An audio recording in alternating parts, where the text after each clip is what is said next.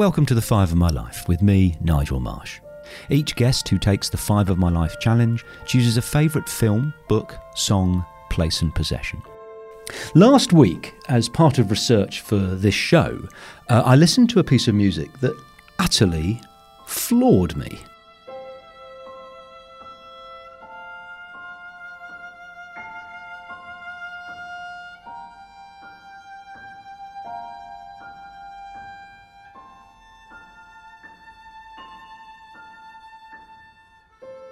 Uh, it's called Spiegel im Spiegel by Arvo Pärt, the Estonian composer.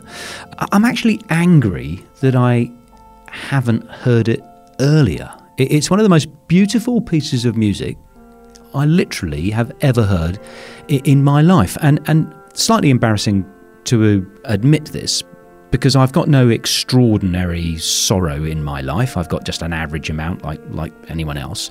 But listening to this piece of music, I, found myself sobbing, ugly crying, basically, but at the same time feeling joyous. It made me think about all the important things in my life. It made me think about the death of my parents and it made me think about the, the love of my kids. It just it's an incredible, incredible experience. I, I didn't go into my study to listen to it to think about the important things in my life. I went into it to do a bit of research to listen to the music that my guest had chosen. So I don't give advice on Five My Life because it's not that type of show. But I urge you to put aside 10 minutes where you are not going to be disturbed and close your eyes and listen to Spiegel im Spiegel by Arvo Pärt.